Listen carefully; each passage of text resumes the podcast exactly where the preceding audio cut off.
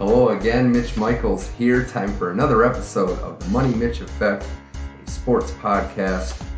It's Wednesday, and it's going to be a great show. Got Rob Crowder coming on to talk college football. We recap a wild week six, look ahead to week seven, talk about the LSU Florida game that still has not been played. I just checked that actually, yep, still has not been played. And we look ahead to some rankings down the road. Not going to want to miss that. And then Eric Roberts is going to come on the line to discuss the NHL season, which faces off tonight, opening night in the NHL tonight. I can barely contain myself. We're going to talk at length about the Los Angeles Kings, Sidney Crosby's concussion issues, and look ahead to who we might see winning some hardware and ultimately going to the Stanley Cup Finals. It's the Money Mitch Effect, and it begins right now.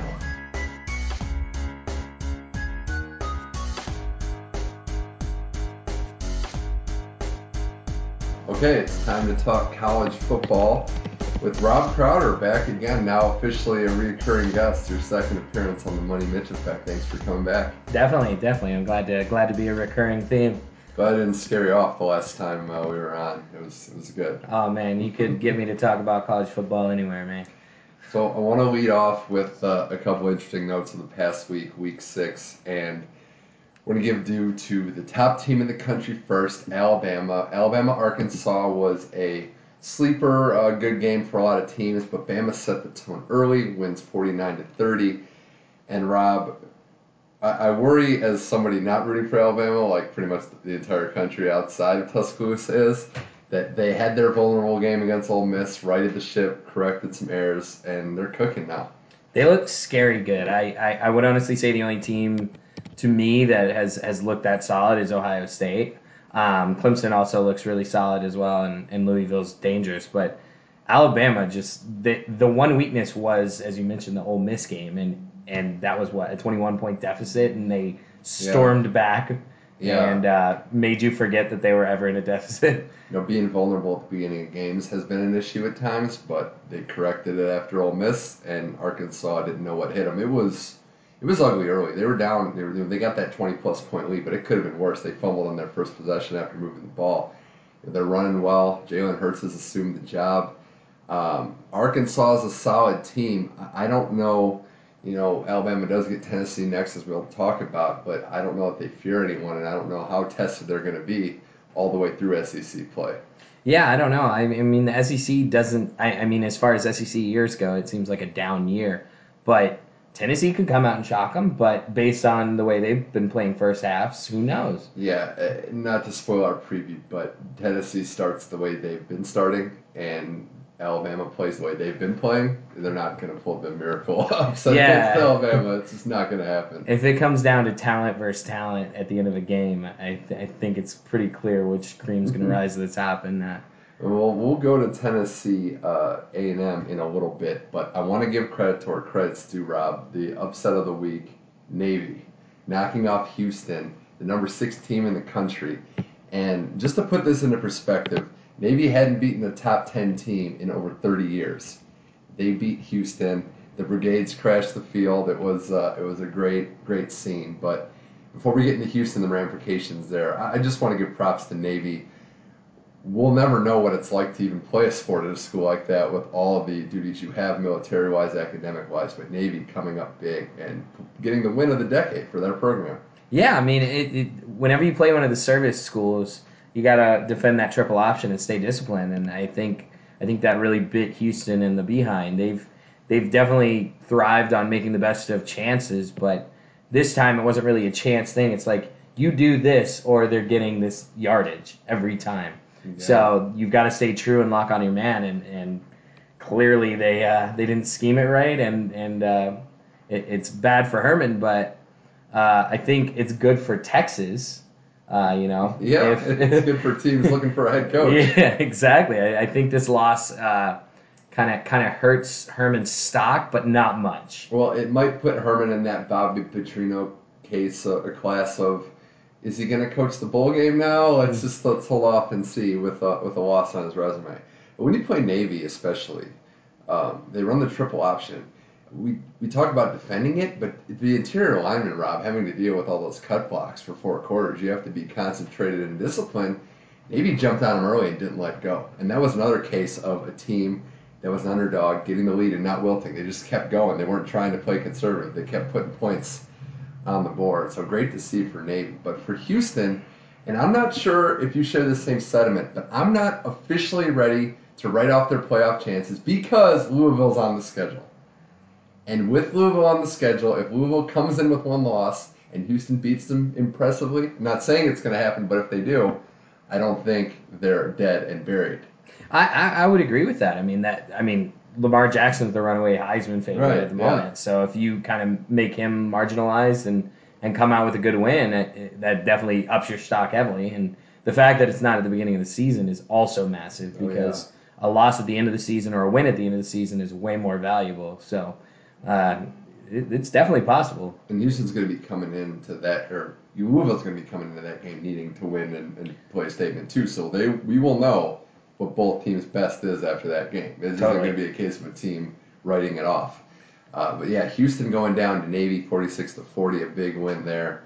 Uh, you you like to see certain teams win just to feel good story. Yeah. And that was certainly one of those. So Tennessee, Texas A&M talking now with Rob Crowder on the Money Mitch Effect, college football week six. That was the game that dominated the afternoon. Uh, it was about five hours long, so it was the entire afternoon. But it was an A&M double overtime victory, and it's rare to see a game where A&M comes away with a 45-38 victory with all the Tennessee turnovers. I believe it was seven in the game um, where A&M still couldn't put them away.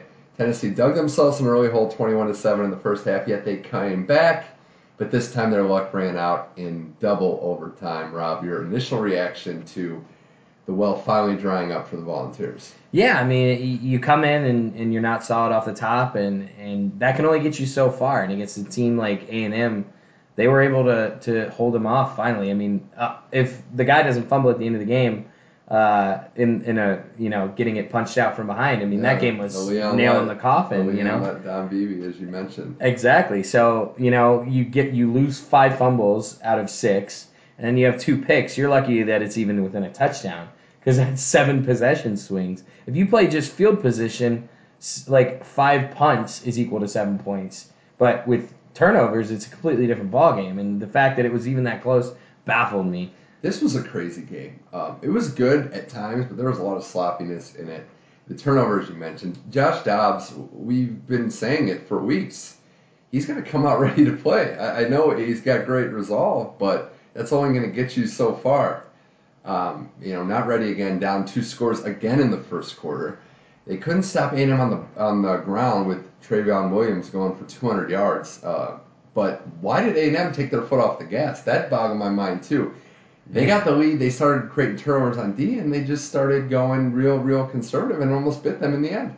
Yeah, yeah, they they didn't keep the head of steam. I mean, they dropped 21 in the first quarter and then didn't score at all in the second, um, and and left it at a two touchdown game. And you know, Tennessee had two turnovers in the air, and then Alvin Kamara had two on the ground. You know, that sh- those alone you should be trying to capitalize off of immediately, and and they just didn't, and it almost came back to bite them in the butt because Tennessee at the end of that game had more heart than any team I've ever seen, but you know, if Yeah. you if you if you had a little of that at the beginning, you wouldn't have been in that hole and had to have dug out.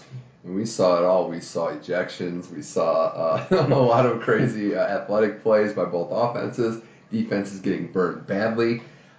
I, it's funny. I almost come away with this game with the same, and maybe even more questions for both teams where they are on a national stage. Because Tennessee could be right there with a win over Alabama again if they could bounce back. A&M's undefeated, but I'm not entirely sold on them either. So a great win, a gutty win, but not the most beautiful brand of football for six quarters. No, not at all. I, I think we're going to find out really quickly uh, what Tennessee's made of when they meet up with Bama. So let's look at the polls right now, Rob. And no surprise, Alabama at number one, getting 56 of the 61 votes uh, in the AP poll, 58 of the 63 in the coaches poll, and deservedly so. AP ranking has Ohio State 2, Clemson 3. That's flipped in the coaches poll with Michigan and Washington University rounding out the top five. That's when it gets tricky. You have A&M as the last uh, major unbeaten, I should say, unbeaten in that top class. at six. Louisville with one loss, seven. Wisconsin down to eight. Tennessee nine. Nebraska ten, with Baylor on the outside. So a lot to look at on this list, and the first thing that jumps out at me, and, and I'm intrigued here, four Big Ten teams in the top ten. Now, I, am going to be honest, as a Big Ten fan, Rob, I haven't been paying much of attention to Nebraska. It's a nice story, but I don't know if they've been tested yet. No, I agree completely. I, I don't think Nebraska and uh, Wisconsin will really know 100% where they stand until they run into Ohio Wisconsin, State. I'm a little more. I mean, they had a brutal schedule early, and just with one loss at the Big House by seven is is a pretty good showing. Um, you know, Nebraska, it's not really their fault. Everyone thought that Oregon game would be a lot better. Right, right. and that looked like a good one at the time, and the wheels have fallen off, and they could be in the market for a new coach very soon. But Louisville seven, you know, they're right there. It's not going to take much to get back in there. Oh, not at all. And if, if Jackson keeps just tearing up everyone he's playing against, I think Louisville is going to be up there real quick. Um, A&M's remaining schedule, it's it's going to be interesting to see because you know an SEC schedule is, is brutal. So you could lose to a you know a second tier, so-called second tier SEC team any day of the week. Um, Washington, for surprisingly, looks unbelievable. And now it seems like they're playing for the Pac-12 playoff spot, which yep. is a lot of pressure. And while they look great, and I wasn't, you know, a bit, bit highly invested in Washington until this season, I want to see how they can do down the stretch. I'm not saying they can't, but this is you know uncharted territory for Washington and their Purple Rain uh, defense, which is you know an awesome nickname. yeah, totally. Uh, one, one final note on this ranking, Rob, and I don't mean to pour salt in the wound, but no Big 12 teams in the top 10. You got Baylor at 11 in the AP. And I think that that's generous. Think I think 11's generous. generous. I mean, Baylor almost got knocked off, uh, uh, you know, last week and or Kansas? two weeks ago. Yeah, and uh, yeah, I mean, the Big 12 this year, it's definitely it's definitely down. TCU uh, almost pulled a close one with Kansas as well. So um, it's it's it's just a shakeup going on there. Um, Oklahoma State has its two losses, and uh, OU has two losses already. So, and Texas is out of any contention. So, do you see anybody in that maybe 11 to 25 range that you could say could be making a move in the next couple weeks? Um, I, I still think Houston and Florida State still have a lot to play for. I think Florida State's played themselves out of a playoff bid, but they could still, you know, compete with the ACC.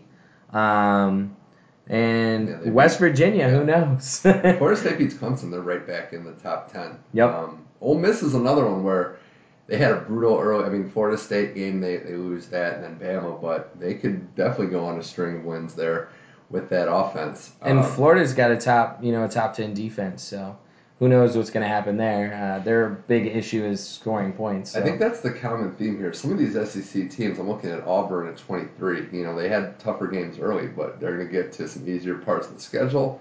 A couple signature wins you don't know. And Virginia Tech, you know, I was dead wrong on that game last week, and I think as they dismantle North Carolina, I'm going to make every prediction now with unless it rains, then all bets are off. Right. Because that was uh, quite the monsoon that they were playing in. I, I think the biggest surprise to me is PJ Fleck in Western Michigan coming in at 24. Yeah. Now they were heavy on the they were they were favored in the MAC this year. You know, anybody that knows me knows I'm about MACtion football, but I don't think a lot of people saw this coming in ranking ranked 24th and putting on a show this year through their first six games. Yeah, I mean PJ Fleck and his whole row the boat mentality and and selling that brand to his players, he, he's cultivated a, a culture of winning that never existed at Western Michigan. So I, I think Kalamazoo's kicking right now. You know. Yeah, Kalamazoo. You know, it's a uh, great, great place in Michigan. You know, I'm sure they're they're doing just wonders over there. All right, talking with Rob Crowder on the Money Mitch effect. Uh, I want to recap one Big 12 game in particular last week, the Red River Shootout, and kind of a must-win for both teams going into it. Uh, some early season struggles. Oklahoma comes up victorious in not surprisingly, a shootout type game. But from the Texas side, and I, I, don't know if I feel bad for Charlie Strong. I'm starting to, if, if he is indeed a lame duck coach. It was that game 45 to 40. I think the end is is very very near for Coach Strong, unfortunately. I, I I think a lot a lot of his regents and uh, and other people within the university said he's not going anywhere until the end of the season, and I, I think I completely believe that. Yeah. I mean, it can't really get worse than where it is right now, and I think it's better if they're trying to bring in Herman if there's not an interim coach, and you know, uh, with with Charlie, you're still going to get him motivating players and and being able to, re- I guess, have retention with some of those Right. So, but I think they're just biding their time until Herman comes available after the season. Yeah, because what we know is firing coaches. You want to make that move as early as possible for recruiting purposes. I'm just stunned how poor this team is defensively. Uh, third quarter of this game, I think Oklahoma had about 270 yards of offense just in that quarter. Um, I, I don't know, man. I, I'm I'm with you that you let a guy finish the season. Um, unless he wins out at this point, I don't see him keeping that job. I don't. I I don't think there's any chance he's keeping that job. I think he's alienated himself with the fan base and with the coaches. Um, a bunch of my friends who are Texas fans share the same sentiment. They're Mhm. just they're over the experiment. I mean, they. It's not that they have a disrespect for Charlie or or anything like that. It's just they realize that he's not going to be the guy that's going to get it done, and they want to bring in that guy. And money's not an issue at ten, at Texas, so. Um, I think they're bought into whoever you know they can afford, and Yeah, yeah. and I think Herman's the guy that everyone's kind of rallied around. Herman. Now, he, I don't know. We're not sure if he'll definitely be available right away, but we'll see. There's some there's some enticing options this year. It's not all Herman, and I'm a big fan of his. I think he's at or near the top of the list, but got some big name free agents. He's we're seeing. Yeah. I mean, I would love to see Les Miles come to back to the Big 12. I don't think that's going to happen, but if, No. if it did, it would certainly be entertaining. But he'll be coaching next year. If Yeah. He's a football coach. That's what he wants to do. Do you- do you do you have any idea of where you think he might land? Well, uh, thinking about it, there's a school not too far from here that uh, you know went with the associate coach last year in uh, Southern California. I think that would be good. The other, uh, That would be other int- great. the other interesting one, more interesting, is just me, is if uh, the wheels completely fall off in South Bend, Indiana. Les Miles at Notre Dame. Hmm. What about even? Do you think Helfrich's job is safe? No, not at all. That would be another one. Les Miles with the Nike contract that would Les be Miles uh, Nike contract, unless enticing. unless Phil Knight, you know, makes a trip uh, south from where he is to uh, you know Northern California to where a professional football team plays and says, "Hey, Mr. Kelly, would you like to come back and coach here?" I would definitely enjoy that Uh, move. this is going to be a fun year of uh, coaching musical chairs. Obviously, not happy these guys are going to be losing jobs, but we do what we can, you know, uh, to stay enjoyed. LSU Florida is the game that didn't happen this past weekend, and I'll start out with this, Rob. I don't want to make light of any natural disaster or anything like that, as Hurricane Matthew was uh, devastating for a lot of people. But it seemed like at some point in the weekend the game could have been played, and unfortunately, it's being used as a bargaining chip between SEC schools and ultimately could affect the SEC championship race towards the title game. Yeah, and, and when you look at who takes who who gets placed in the title game, it's by percentage, not by total wins or or anything else. So if Florida comes into the game with that one loss to Tennessee, um, they could be a six and one team, and Tennessee potentially a two loss team, assuming you know that the Bama trip doesn't go so well for them. And Tennessee could would be the one team that beat Florida, but Florida has played one fewer game, and that, that that's what it all could come down to. And I can't Wow. imagine what our friend Sully will uh, think of that if Now- that happens. But I, I've read, I'm not sure if this is 100% accurate, but the SEC has the right to, to basically change the rules if they want to, if something like that were to happen. Um, Yeah. Which I, I would hope that if it doesn't get to that point, but maybe it will. Georgia was dragged into this, which I thought was ridiculous. I don't blame Georgia one bit. You're not canceling our game. this doesn't involve Yep. us. You guys figured this out yourself. Um, it's it's an unfortunate situation. I want to see these two teams play. I don't want to see Florida dodge and weave. But now the, the mudslingings on both sides. Florida saying we've offered LSU games weekends. They don't want to take it. Um, it. It's it's very very unfortunate. I keep using that word, but you know we've seen the SEC title game get pushed back a week. I wonder if that's eventually going to be the road that this has to take. I think I think it that's might might be what ends up happening. I, I, the game needs to happen, uh, and I, from a money standpoint, it makes sense too. Um, as long as you're not canceling games and losing the profit from you know that from when they play, you know how the SEC plays cupcakes late in the year. Yeah. and they could easily push those. But I don't see them. You know, do- I know that one of the contracts is a 1.5 million dollar out clause, and and which I'm sure the small school would love, just Yeah. from a money standpoint, and not even to get any players injured for the postseason. But Yeah, you know, at the end of the day, too, these are you know college athletes. A lot of them aren't going pro. They don't have that many games in their careers. You're, you're taking a game, a big time game, away from these college kids. yep, That's that might be next to obviously the damage of the hurricane, the most tragic thing in this situation. That the kid, that these college athletes aren't getting the chance to play uh, a big time game. The only way this game doesn't happen, Rob, is if Florida or LSU, one of them, if Florida self-destructs and, and the game doesn't mean anything. If it's not going to affect the race, they could avoid it. But the way the schedules look and the quality of teams, I think it has to happen, and we'll, we'll keep waiting on that. There's no guarantee of when it's going to be. totally. So let's move on now to uh, you know we'll, we'll call it the local segment, and we'll talk a little bit about our respective uh, teams first. Rob, with your Oklahoma State Cowboys, who avo- avoided what I call it natural disaster if uh, they would have lost that game to Iowa State. Man, for some reason we just don't play that team well, and it's always To be, to be mid-season. fair, they had a good game against was it Baylor the week before, Mhm. so they've been playing better, but not characteristic Cowboy football, if I use that term correctly, in the first couple of uh, quarters. No, no, not at all. We fell down uh, 17 points, and, and I think I think that we kind of showed our resiliency and and also that that Gundy knows how to make the adjustments it takes to win a game. In the second half, they had six drives where they had a combined 24 yards. You know, so the talent was there. It was just it took a little while to kind of flesh it out and kind of figure out their schemes and, and everything. But you know, we're sitting at four four and two, and technically five and one. You take away the Central Michigan, Mhm. you know, faux pas. So I, I'm I'm confident going forward that we can compete. I mean, we've been in the Big 12 title two of the last three years, or in the de facto game rather. Right. Um, so I- I, think the team's gonna gonna kind of figure it out as we go. And luckily, we've got a bye week, and we can kind of heal up some of our injured guys, and then we have Kansas. So right. That's essentially two bye weeks. It, yeah, no, it, it's, it really is Kansas searching for, you know, their first multi-win season in Lord knows how long. Um, It's not gonna be with us.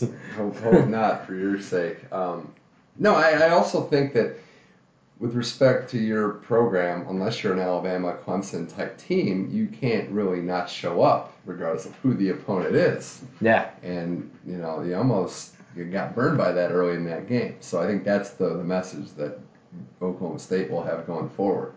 Uh, you got to take care of the games in front of you because there's going to be a lot of games where that won't fly coming Yep. down the stretch. But it was nice resolve there.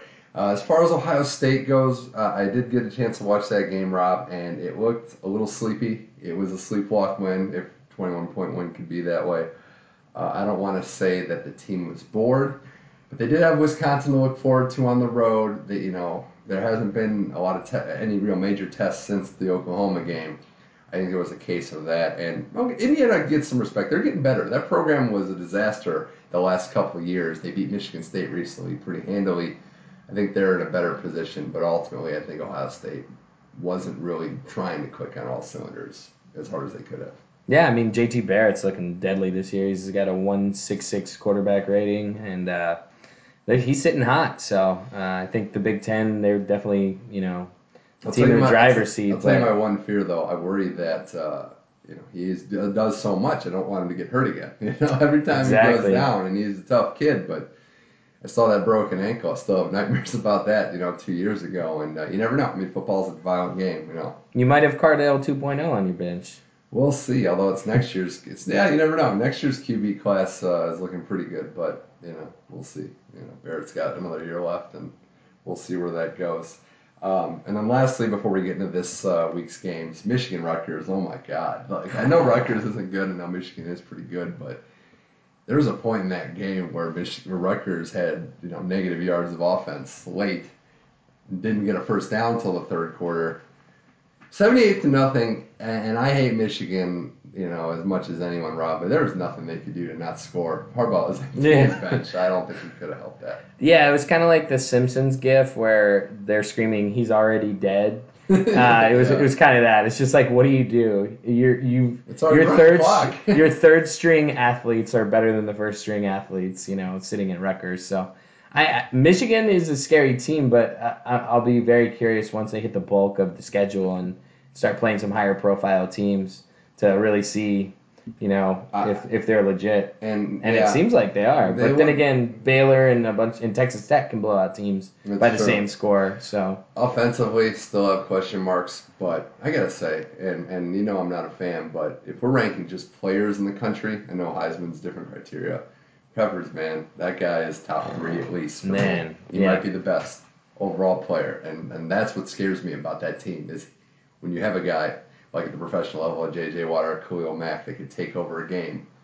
How do you block him? How do you factor him? And how does that you know mess up the rest of your your scheme? So. he, you're pulling two blockers every possession it's, or every snap it seems. So he, it changed it changes your whole offensive mentality. So Talking with Rob Crowder on the Money Mitch Effect. All right, it's that time to look at week seven.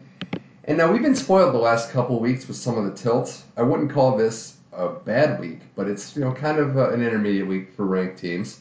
You know, not the uh, top heavy games that we were expected or spoiled by, but there's some good games uh, on the slate. Let's start with uh, Clemson, team ranked number two or three in the polls hosting uh, NC State team. Surprisingly, only one loss on the season. Does NC State have enough to pull the upset here? Uh, I'm I'm gonna go with no. I think the only reason they uh, were in the game last week is because of the monsoon conditions. Not saying they wouldn't they would have gotten blown out or anything, but I, I think the talent level at Notre Dame would have would have shined through. So, but Clemson is a whole different beast. They're a two side of the ball team, not just an offensive team like Notre Dame. So, uh, I think I think Clemson's to put a walloping on them. Yeah, and I think uh, I, I think I would agree, and I think Vegas would agree at 18 point favorites. It's in Clemson. Yep. Uh, day game though, you always wonder. You know, Clemson at night is a little more of a hostile environment. So intriguing here. North Carolina State's played tough in conference games. I, I remember a few years ago they gave Jameis Winston all he can handle uh, when they were undefeated. So I think that's going to be a very interesting game, and interesting subplot. But Clemson's just too talented. I don't expect them to lose. Miami, fresh off of a heartbreaking loss to Florida State. What a game! What a game that was. Missed extra point though. I, that is just It's very Yeah, I- Texas of them. Miami's earning my respect because I, I I wasn't sold on them. They've been playing tough each week, but last week their luck runs out.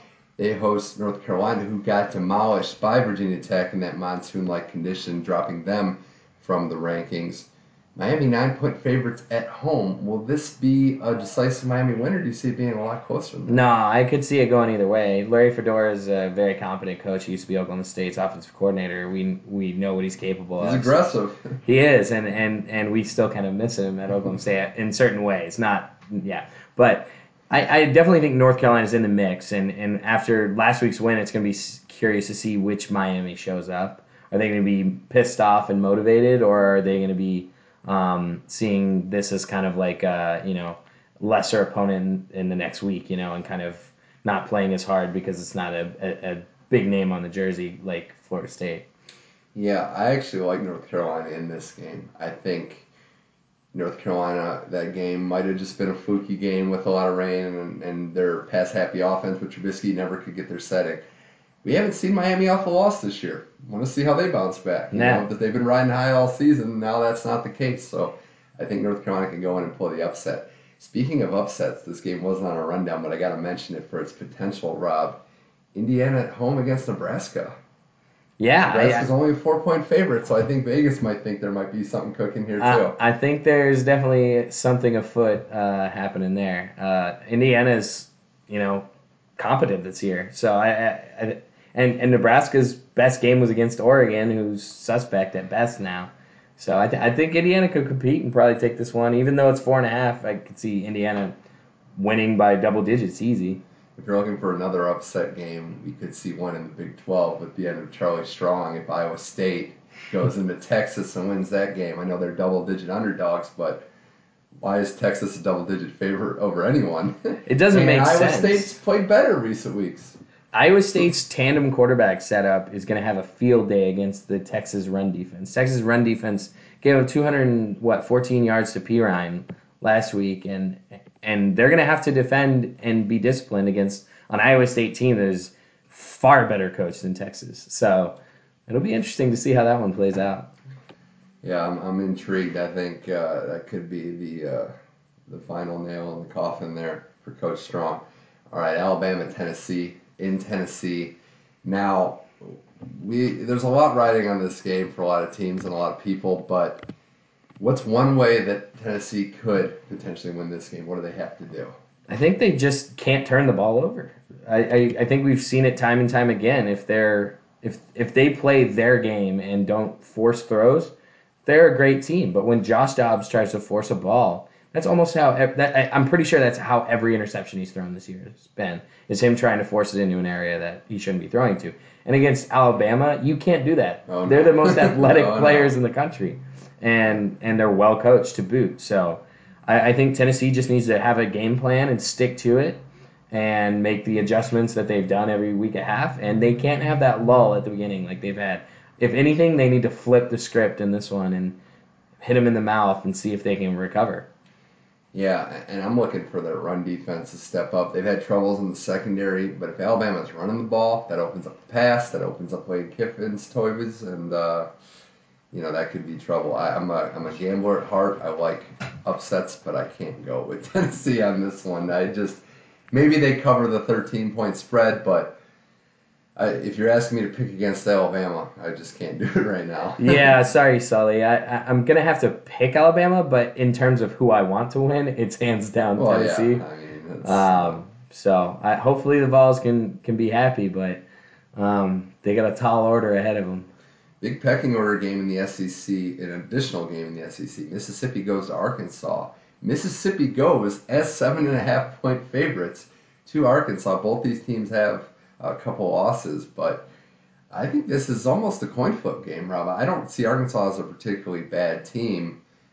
That said, I'm leaning Mississippi here. Yeah, I think that's you know why they went minus seven and a half because On the road, that's like that's, that's a lot of points on the road. Yeah, I, I I mean both teams are deadly, but we don't really know which team's going to show up for each of them. So And Mississippi hasn't really had any tests on the road. All their games at the neutral sites are at home. Um, yeah, I don't.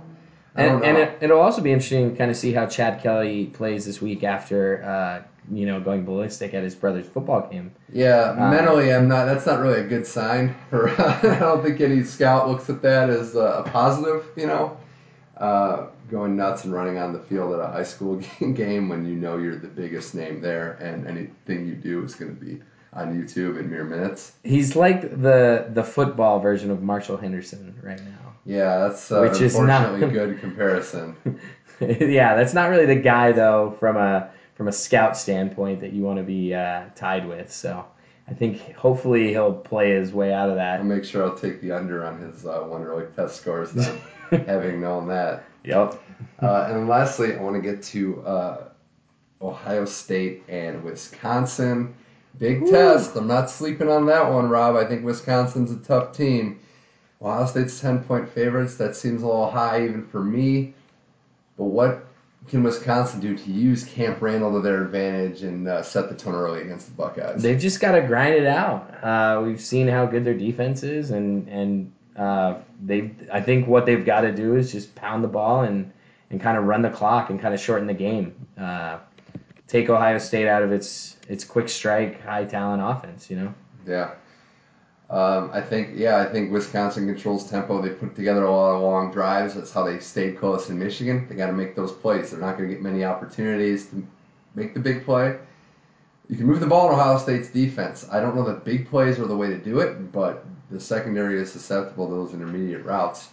For Ohio State, it is the JT Barrett show, but if Weber, if Samuel, if Noah Brown, if his secondary supporting cast can get going, specifically that running game, that's when Urban Meyer's clicking on all cylinders, and that's when he gets aggressive and can really pour it out. I think we saw what they're capable of in the OU game. I mean, that's one of the toughest places in the country. It's top three sh- most narrow And it took a while. It took you know about a quarter and a half, and then they got rolling, and then and then it was history from there. Yeah, and I, I think I think whatever Urban did uh, before that game, he's I, I think he's got to kind of go with the same route. You've got to realize you're going into one of the most hostile environments in college football, and uh, you know shake off those nerves early, and then just hit him in the mouth and and run with it.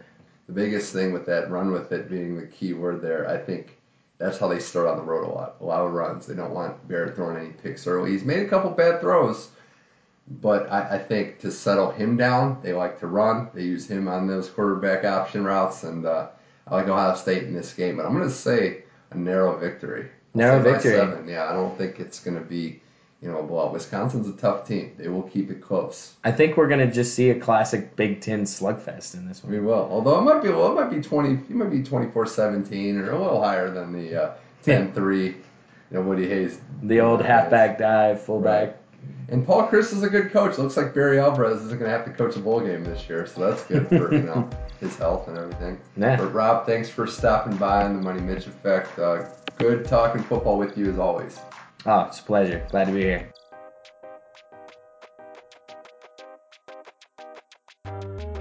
Always a pleasure to talk college football with Rob Crowder, one of the most insightful minds you'll find on that sport.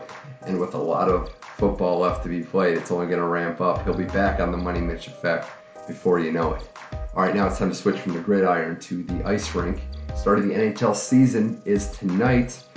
And on the line, we're going to have Eric Roberts to discuss the beginning of the NHL season. Eric writes for the Hockey Writers and edits for Fox Sports Radio. We're going to talk about Sidney Crosby's concussion struggles, which we all hate to see, the Los Angeles Kings' optimistic look, and uh, who we think is going to win the hardware this year and ultimately be in the Stanley Cup Finals. Let's go to that interview now. Eric Roberts on the Money Mitch Effect. All right, the NHL season starts tonight, and now joining me on the line, I have Eric Roberts, who is a Kings contributor for the Hockey Writers and an editor for Fox Sports Radio out here in Los Angeles. Eric, thanks for joining us on the Money Mitch Effect. Oh, not a problem, not a problem. Always join. Always good to talk sports. Yeah, absolutely. And this is a great time of year. Everything is uh, is going on. Uh, we have football, obviously. Baseball is in the thick of the uh, pennant chase. And now the NHL season gets back underway. I know it's right up our wheelhouses. Um, well, I want to start with the Pittsburgh Penguins, Eric, the team that won the Stanley Cup last year. Big news out of Pittsburgh uh, last week: Sidney Crosby going uh, out on the IR with concussion. Now, there's a lot of murkiness around that situation. Don't know exactly how it happened. He did skate uh, the other day but still no timetable on his return. And this is a guy who's arguably the face of the league, Eric, and someone that's had this trouble before. How big of a deal do you think this is going to be for Pittsburgh going forward?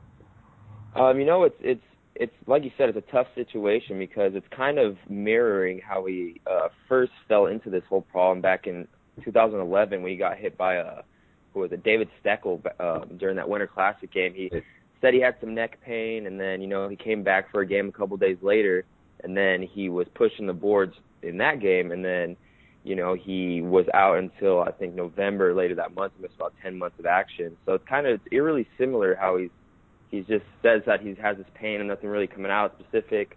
So we'll see. But I mean, as far as the Penguins go and the, the NHL as a whole, it's it's really unfortunate because he's coming off, you know, of an 85 point season. He won the Conn Smythe, you know, as a Stanley Cup MVP. He won the MVP at the World Cup, you know, just a few weeks ago. So we were really seeing a Crosby, you know, what seemed to be the peak of his career, getting really back into the flow of things. And you know, for this to happen, it really just kind of stunts everything. It's really, really unfortunate. Yeah, you, you never want to see this happen uh, for the elite players in any sport. And as someone that's, I guess, not particularly a Crosby fan, and I just hate to see uh, a talent like him at the peak of his game, really uh, you know, being hindered by this when he thought he when we thought he kicked it a couple years ago.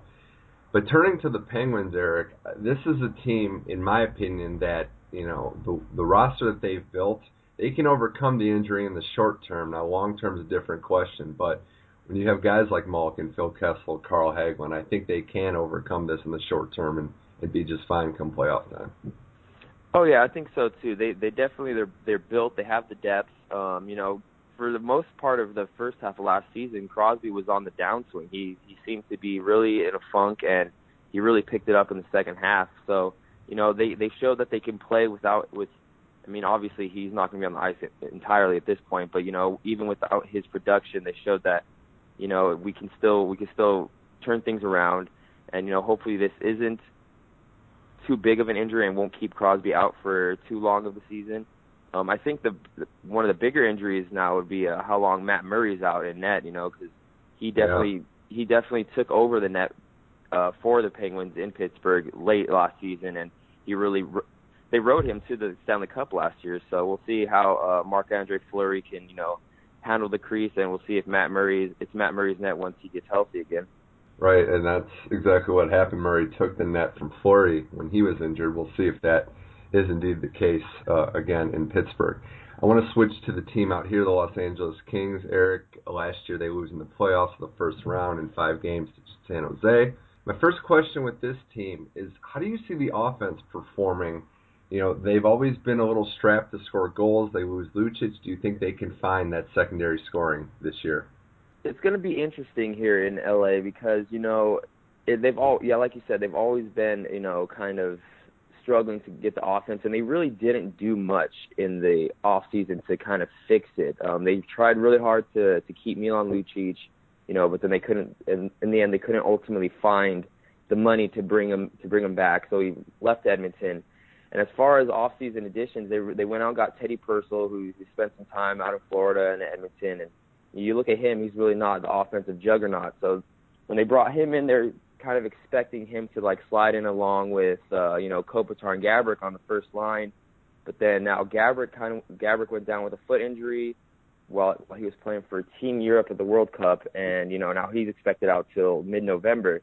So now everything's kind of getting jumbled up before the pucks even dropped on the season tomorrow. So, you know, you got possibly Kopitar skating with I've heard maybe Brown, maybe Devin Setoguchi, who was on a professional tryout with the Kings, gets signed it's really interesting. But over all in all, I think it's going to be the Tyler Toffoli show this year in LA. You know, he he's had a career year last year with 58 points, 31 goals.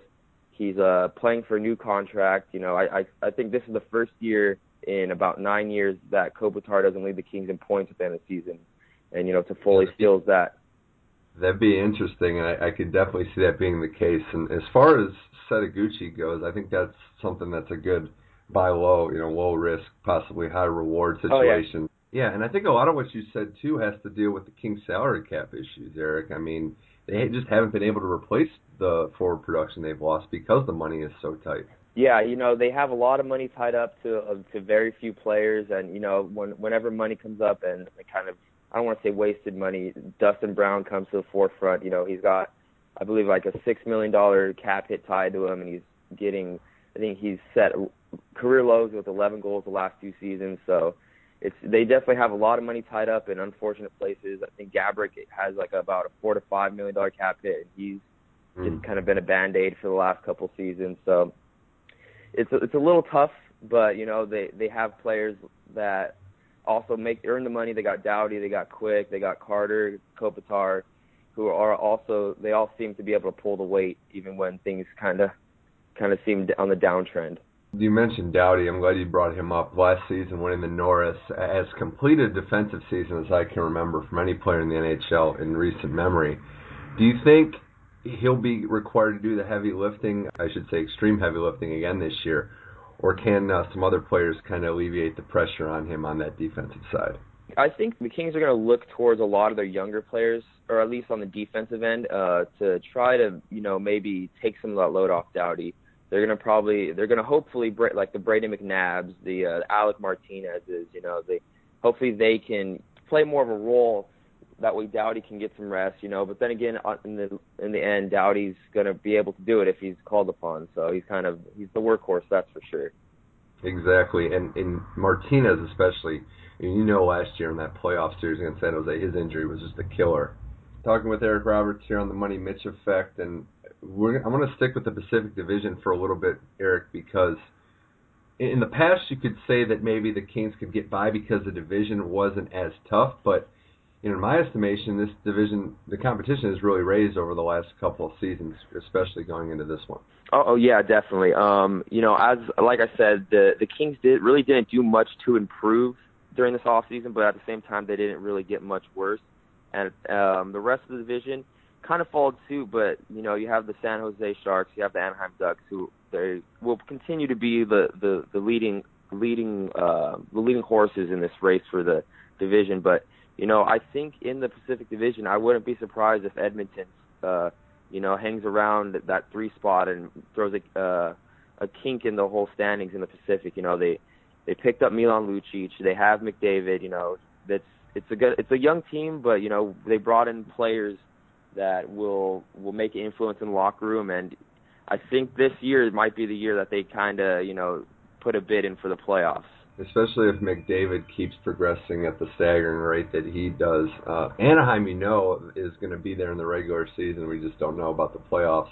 Mm-hmm. Uh, with Randy Carlyle coming back to coach their team, and San Jose is another one where you know, it, it's it's going to be a battle. It, it'll probably come down to California yet again to see who to see how the pecking order goes. But I'm, with you on Edmonton. I think they could be a difficult uh, out as well. If McDavid can stay healthy, that that's going to really do a lot. You know, he went down with that injury with that when he broke his uh, collarbone, and uh, if he can stay healthy, he's, he's gonna he's gonna spearhead that Edmonton movement. Watching him play in the the World Cup of hockey was just ridiculous. He looks like he's on a different field than a lot of the players out there. In points per game last year, I think he was top five for games played.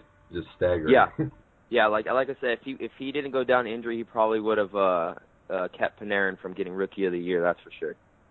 Yeah, that's a very uh, very safe bet there. Uh, Central Division, Eric. There's a lot of teams that are jumping off the page, but the first one I want to bring up is uh, Nashville this is a team that uh, they're rising on a lot of power rankings early in the season. The big trade acquiring PK Subban. Are you buying what Nashville can do in the playoffs this year? Yeah, you know, I've always I've always liked Nashville. You know, I've I just feel that they they always kind of get left in left off off in the shadows of you know the big Central Division teams like the like the Blues, like the Blackhawks, and then and now the Red Wings. You know, I feel like there's always kind of people are always talking about them when Predators are always there. They should be respected, and you know they brought in PK Subban, who I think is a overall upgrade from Shea Weber. So you know on the ice, off the ice, I think they they won that trade. Um, but I I wouldn't I wouldn't be surprised if Nashville if Nashville finishes the season atop the Central Division. Yeah, a lot of good young talent. Uh, we, we always talked uh, about how Nashville didn't have the offense in the last couple of years. Mm-hmm. Peter Laviolette is doing a good job developing talent. We we know Forsberg obviously can play. The uh, acquisition of Ryan Johansen was a big upgrade. Roman Josi is good on the back end. I'm I'm a big fan of this team. It's funny to say though, Eric, that it might come down to goaltending in the defensive end, given mm-hmm. how dominant Pekka Rinne once was. But if he can play at a high level, this is a scary team. Yeah, that's that's. I feel like that's been that's always been the the Predators' kind of downfall. You know, they get in and then they just kind of fall apart a little bit um, in the net. But you know, Pekka Rinne, he looked good in the in the World Cup from what I saw. So, you know, so hopefully that can that can transfer over into the regular season for him. Now I want to talk about that trade, you know, briefly with uh, Subban for Shea Weber. It's something we never really see. Two of the arguably top five or six defensemen in the NHL traded in a one for one deal both with enormous contracts. Do you think that Nashville clearly won this trade, or, or could it be a case where both teams might have slightly upgraded? You know, I think I think Nashville won the trade because um, watching Shea Weber last last uh, playoffs, he seemed he seemed a little off. He seemed like he was getting beat. He seemed a little uh, a little head casey. So I felt like he was doing more damage than good out there on the ice for the Predators in a lot of the cases. Um, and I feel like the the NHL is transitioning to more of a, a league that benefits PK Subban. You know, you, you need that forward that can move with the puck, that's fast moving. You know, the the time of the big lumbering defenseman that's that stays at home and just beats you up in the corners is kind of phasing out. And you know, I think it's mm-hmm. in the long run that PK is going to be a lot more influential and a lot more has a lot more upside than Shea Weber. And you know, and then on top of that, you know, Nashville is a city that's growing, a great city that could really embrace hockey, and PK Subban has got to be one of the top two, two, three guys off the ice. You know, a face of an organization that's really going to thrive in that city. So I think all the way around, Nashville won that trade. I agree with you on the sense that I think for Nashville's team especially, that's what they want to do. Their identity of, of getting faster and being able to move the puck and you know, maybe that was the difference in their series against San Jose last year that went seven games. Um, and I agree. I think Nashville definitely got the better of the trade. The one thing I'll say though is that if we see a healthy, locked-in Carey Price and Montreal goes defense heavy, Weber could be an asset to him, and they could be a tough mm-hmm. team to score. So yeah. I'm, I'm interested to see how that develops. Do you think now, going back to the Central Division, that the Chicago Blackhawks and St. Louis Blues, two teams that have been perennially at the top, can keep it going uh, in another race toward the Stanley Cup, or do you see a, a, a fall off at all for either of those teams? Um, you know, I I think a fall off might be coming, but I don't think this is the season. I think that the Central Division is going to be another dogfight.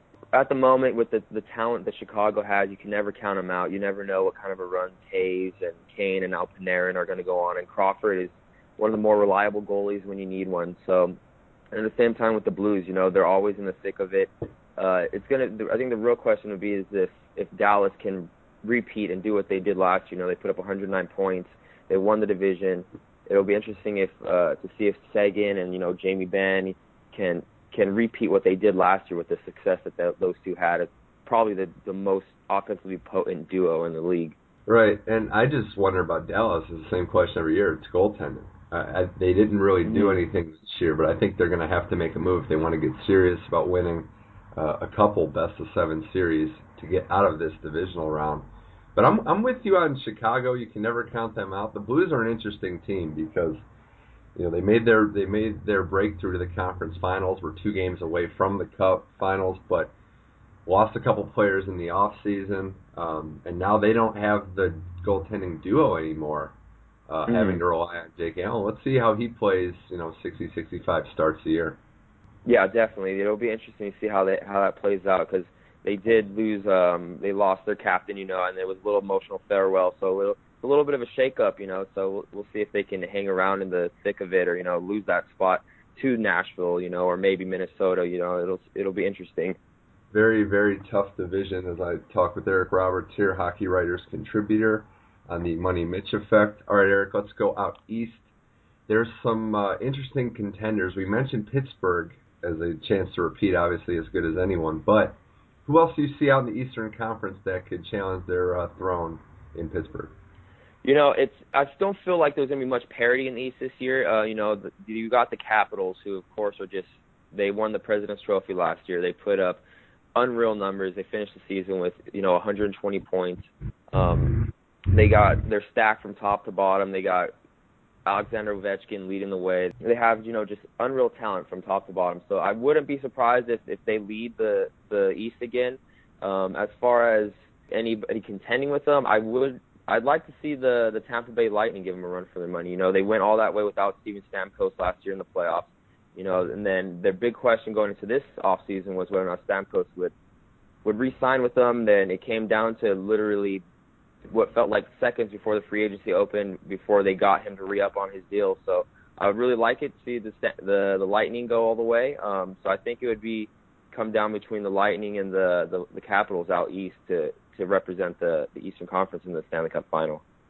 Right. I think Washington to get to the first team you mentioned. Um, mm-hmm. You know, their I think their demise is greatly exaggerated. I think they just ran into a buzzsaw Pittsburgh team last year that was playing yep. at, at an unbelievably high level with Murray and net. I think they're going to be right back in the thick of things. They got way too much talent on that team to be uh, to otherwise be the case. I'm with you also on Tampa Bay. I think with Stamkos, they just signed Kucherov, I believe, this morning. There is a lot yep. of talent on that team, and Cooper, Jon Cooper knows how to get them peaking in the playoffs. A very underrated uh, aspect of coaching is it seems like no matter what Tampa Bay team we have, they're always playing their best hockey in the spring. Another team that I, I was looking at as a potential sleeper might be the Florida Panthers, and I say that because I'm a really big fan of what they did in signing Keith Yandle. They had trouble stopping people last year. I know Luongo is always a question mark, but I, I think they can maybe surprise some people in that division. Yeah, the, the Florida Panthers they made a lot of. Uh, they didn't really go out into the out into the free agent pool. They made a lot of in-house signings. They kept they they locked up their young studs for the foreseeable future. They know what direction they want to go in, and it's it's going to come down to where how effective Luongo can be. And you know they they won the division last year, and they're going to see. It's going to probably come down to to a fight between the two Florida teams and who else wants to go to go to battle with them for the East. Certainly appears to be the case. Before I let you go, Eric, I, I want to talk about the next generation of uh, NHL players. We mentioned Connor McDavid, but I, I know you were a big fan of Team North America and the World Cup of Hockey, just seeing that collection of talent. I think it really puts the NHL in a good place. All those young guys, 23 and under, some even 18, 19 years old, looking very good as they begin their NHL careers. Oh yeah, definitely. Team North America was the shining star of the World Cup. I loved watching them. Didn't miss a game. I watched more of their games than Team USA, to be honest. Um, uh, but you know, it's it, that was the smartest thing the NHL could do for, as far as showcasing, you know, the premier talent for the next 10 years of the NHL. You had players like Connor McDavid, who was just named captain of the Edmonton Oilers at just 19 years old. You have Auston Matthews, uh, the number one p- or overall pick from last year's draft. You had Jack Eichel, who's the next coming in Buffalo. Johnny Gaudreau, who's you know fresh off a, con- a new contract with Calgary, and they they that team went out there and they gave they beat teams. They you know they came up just short in uh, a losing effort to Russia. You know to have a chance to try and go for a championship, but that team looked was fun to watch, and I think that's you know what the NHL is trying to go at. You know a real fast-paced finesse kind of style of hockey, and it, that's you know that that's it kept keeps fans out of their seats. You know keeps them in, entertained, and I guess that's what it's all about. You know. And it's great that McDavid, Matthews, you know, Eichel could come back in in four years if there is another World Cup of hockey and play for that same U23 team. Yeah, they, they they're so, they're so young they get a second crack at it if they want it, I guess. So let's, uh, yeah, I know. I, um, I was with you. I watched all of Team North America. The Team North America Russia game and the Sweden game were two of the best games of the tournament. Hands yeah, down. that that uh that Team North America and Team Sweden overtime was the best uh, overtime period I've seen in hockey since they switched to the three on three. It was back and forth, couple breakaways, couple two on ones. It was it was unreal. So let's wrap it up, uh, Eric, with this. Uh, I want to go around and, and talk about maybe some awards, some early predictions there, and then uh, way too early conference finals and finals previews. For Rookie of the Year, is it going to be Auston Matthews for sure? Can we write him in? He looked pretty damn good in, for Team North America.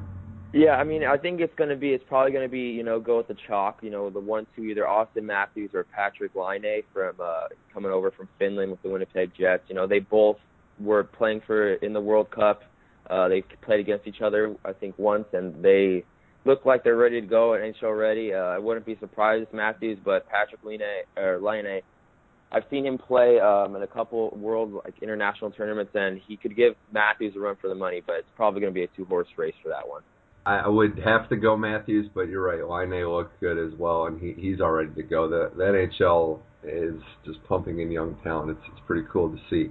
As far as the Norris Trophy, are we thinking Doughty again? I mean, he finally got over the hump and won for the first time, but it's very hard to repeat that award. Yeah, I I wouldn't be surprised if he's in contention for it. Uh, you know, I'm gonna be. It's gonna be interesting to see if PK Subban can maybe meddle his way into there, get you know, get his name thrown out, and that would change of scenery. Uh, maybe rub a little salt in the wounds of uh, the Canadian the Canadian fans. But it'd be nice to see uh, Doughty win it back to back. But it'll probably be you know the the normal candidates for it. You know, you got the Erik Karlsson, the PK Subban, maybe even Chara finds you know gets back to old form. But we'll see. Yeah, I think the smart money is always Karlsson. If you if you're a betting man, to just take him every year because you know Mhm. he'll always be there scoring goals. Um, Yeah. But we'll have to see where that goes. Um, offense for the MVP award. Now I I'm hearing a lot of predictions that McDavid's in the race, and I would love to see that. But are we really ready to anoint him as an MVP? You know, I, w- I wouldn't be surprised if he if he if he's at least in the in the final three. Um, w- with what he did and what little time he did last year, um, and seeing how he's playing going into, you know, he's, he had he had the World Cup to kind of you know shake off the rust, so he's gonna be coming in at full speed. And I wouldn't be surprised if he jumps out to an early points lead, early overall lead. So Connor McDavid for league MVP is a definite possibility. I'm with you on him being a possibility. The guy that I, I like is my sleeper that I think I pick right now to win it. That is, I wouldn't say constantly overlooked, but not recognized as properly as he should, in my opinion. I like John Tavares out in uh, for the Islanders. I think what he's been able to do. You know, I wonder about, I worry about that team, the talent around him, but I think talent-wise, he's as good as anyone. Yeah, he gets he gets looked over over there in Brooklyn a lot. You know, he's got he's in the Metropolitan with the big bad Rangers, you know, and stuff like that. So he, he gets looked over quite a bit. I would like to see Kane do it again. You know, hold it down for the Americans. But you know, I think without his uh, unreal point streak last year, he he probably wouldn't have been in there. But I think Alexander Ovechkin might be a solid choice this year. I think the the Washington Capitals window might be closing soon, and he's going to have to do a lot to you know to carry them through the postseason again. So Alexander Ovechkin might be my bet. He's playing better defense than he ever had in his whole career with Barry Trotz at the helm. So that is a pretty wise pick. Uh, mm-hmm. Last award, the Vezina Trophy. I want to stay out here. Is this a year that Jonathan Quick, who was a finalist last year, can win the award? Holtby was dominant last year, but how about Quick's chances? I think if Quick can get better, a little better defense around him, I feel like they were a little sloppy around last year, so it kind of inflated a couple of numbers where he could have been a lot better, but you know he's always up there with the, in the wins categories. He's always up there, in, you know, in the appearances and the, the goals against average, the the big ones for goalies. So I would definitely be okay with that. When it comes down to the Vezina Trophy, I feel like it's splitting hairs a lot in the NHL because you know you always end up with three just pretty much stellar goalies, and it, I feel like it might get a little political. But you know I wouldn't be surprised if you end up with you know a quick Bishop Lundqvist or like a quick and any other duo really. Yeah, I, Lundqvist isn't always a solid choice. Um, I, I feel like of all the awards we mentioned, this one has to deal the most with the win total, um, mm-hmm. which is why I, I think Bishop might be the favorite here. If Tampa Bay is as good as we think they are, he's going to have a lot of wins. He's going to you know be right in the thick of the race. Um, but yeah, I think with you, Quick struggled out of the gate the last couple of years a lot due to the sloppy defense. If he can clean that up, I think he'll be yeah. a better chance. It, it'll be interesting to see how he plays coming out because he did get a, a, quite a few reps with Team USA at the World Cup. So you know maybe like we said with McDavid, you know he's not going to get out there with that beginning of the season rust, and maybe he'll jump out to a league, you know, get 10 wins out of the first 12 games or so. So we'll see. And lastly, Eric, uh, before I let you go here, who are your early conference finals and finals picks for the 2016-17 NHL season? Uh, let's see here. So uh, you know, out west, I, I'm I'm gonna go with the Sharks. You know, getting back to the Western Conference Finals, they they seem to have built a a juggernaut up there in San Jose. That you know they have they have the Twin Towers and Brent Burns and Joe Thornton. They have a capable goalie now, which used to be their you know their Achilles heel and Martin Jones. They have the young talent. They have Donskoi, uh, Couture, and they have just pretty much all that they need to do. So I wouldn't be surprised if if they get back to the Western Conference Finals. Um, and then out out east, I feel like it's going to be the Lightning. You know, I think Stamkos is going to r- really click this year, and I wouldn't be surprised if it's it's a Sharks Lightning Stanley Cup final next season. I'm going to say conference finals. I like San Jose to get there, but I, I'm I'm actually no, I'll, I'll change that. I'm going to go with the Kings. I think that I'm not counting out Dean Lombardi at the trade deadline, pulling some magic mm-hmm. uh, to get to the conference finals. But I'm in on I'm in on Nashville getting to their finals with PK Subban on that on that team. Um, in the East, I'm I'm going to agree with you. I think Tampa Bay gets there. Um, I think they'll find a way to get there. In the Metro Division, I think Pittsburgh can still get their way back, and we can see a rematch of that conference finals. Um, and then I'll say Nashville and yeah, Nashville and Tampa Bay. And you had San Jose, Tampa Bay, so I think that's probably an NHL ratings nightmare. But oh yeah, definitely definitely it's two two coasts, and uh, you know, got to really dig deep to get those uh, commercials out there for that one. Absolutely. Well, Eric, thanks again for coming on the Money Mitch Effect. Appreciate you dropping your hockey knowledge on the show. Oh, not a problem. Had a blast.